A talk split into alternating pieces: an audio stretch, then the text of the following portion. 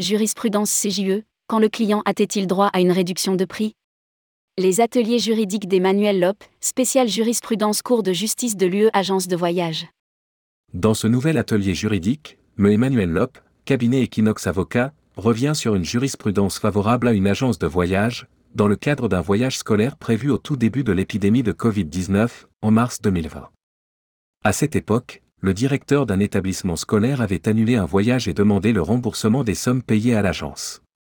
Celle-ci avait refusé ce remboursement en expliquant que le voyage, hors cluster, était réalisable. Rédigé par Emmanuel Lop le mercredi 1er février 2023.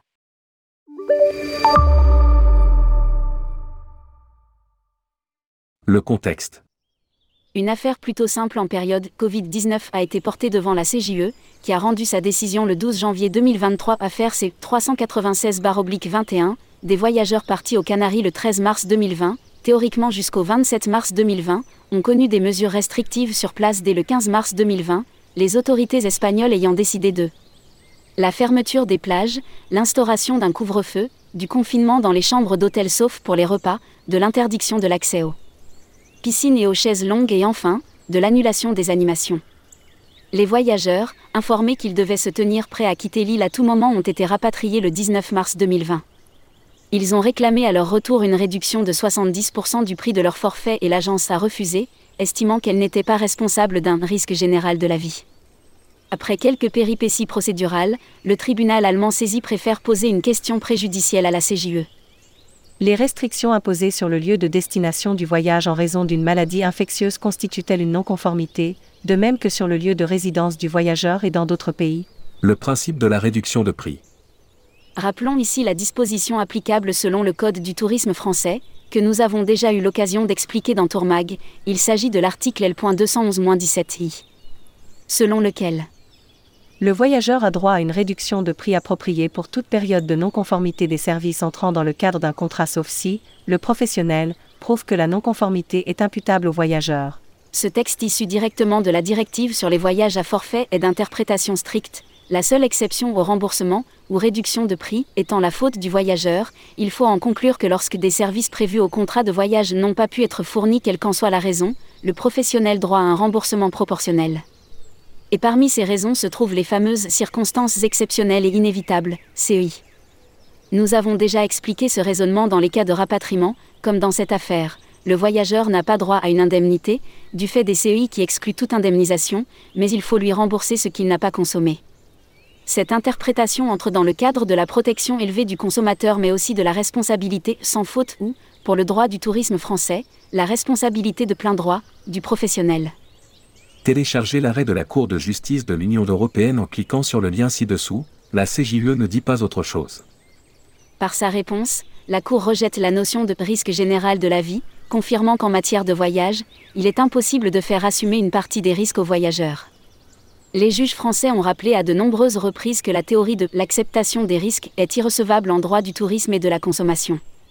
Du côté du professionnel en revanche et même si une non-conformité est due à des CEI, la théorie de la responsabilité de plein droit implique qu'au moins il rembourse les prestations non servies et que cette charge ne demeure pas sur le voyageur.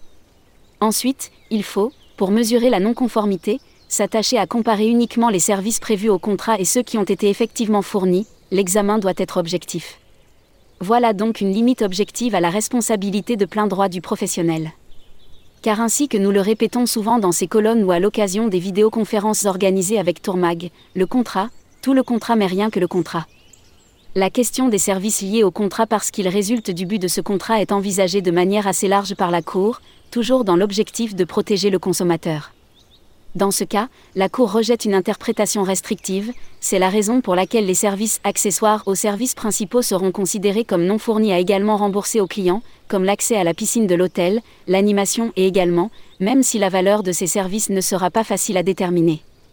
La Cour évoque de manière plus discutable à notre sens les prestations comme l'accès aux plages et les possibilités d'excursion, car en effet, le professionnel n'a pas vendu ses services. Tout dépendra certainement de la présentation de ces prestations par le professionnel lors de la vente ou sur son site par exemple. En tout cas, cela se défendrait devant le juge français, qui est tenu par ailleurs par cette jurisprudence européenne. Par ailleurs, selon la Cour, le fait que les mêmes mesures aient pu être prises dans le pays de résidence du voyageur ou ailleurs dans le monde ne le prive pas de son droit à remboursement car les mesures restrictives à destination ont bien empêché la fourniture des services prévus au contrat. Pour calculer la réduction de prix enfin, il convient de se référer à la période de non-conformité avec l'estimation de la valeur des services compris dans le forfait, par exemple, exclure le coût de l'aérien fourni, de l'estimation des services non fournis est une première étape incontestable. Ensuite, pondérer le coût d'achat auprès des réceptifs des prestations non fournies et leur prix de vente aux voyageurs et calculer le nombre de jours impactés est également une bonne démarche. Enfin, la Cour relève que si normalement, l'absence de signalement par le voyageur à propos des non-conformités peut avoir pour effet de réduire la réduction de prix si ce signalement aurait pu limiter la durée de la non-conformité, il n'en va pas de même dans le cas des mesures de lutte contre la pandémie de Covid-19.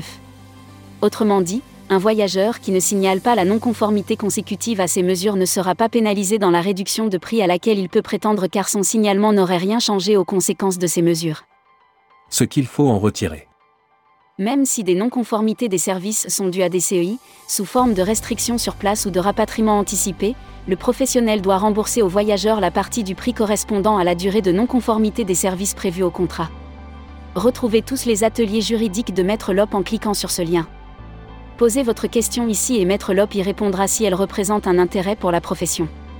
La réponse qui sera publiée sur tourmag.com ne constituera pas une consultation mais une orientation qui ne vous dispensera pas d'un avis juridique complémentaire, le cas échéant.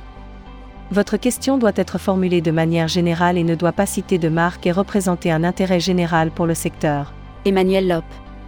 Avocat au barreau de Paris, fondatrice du cabinet spécialisé Equinox Avocat et spécialisée depuis 25 ans dans les questions relatives aux droits du tourisme et aérien, intervient en conseil comme en contentieux au profit de tous les professionnels du secteur, agences, tour opérateurs, réseaux, compagnies aériennes institutionnelles, startups etc. www.equinoxavocat.fr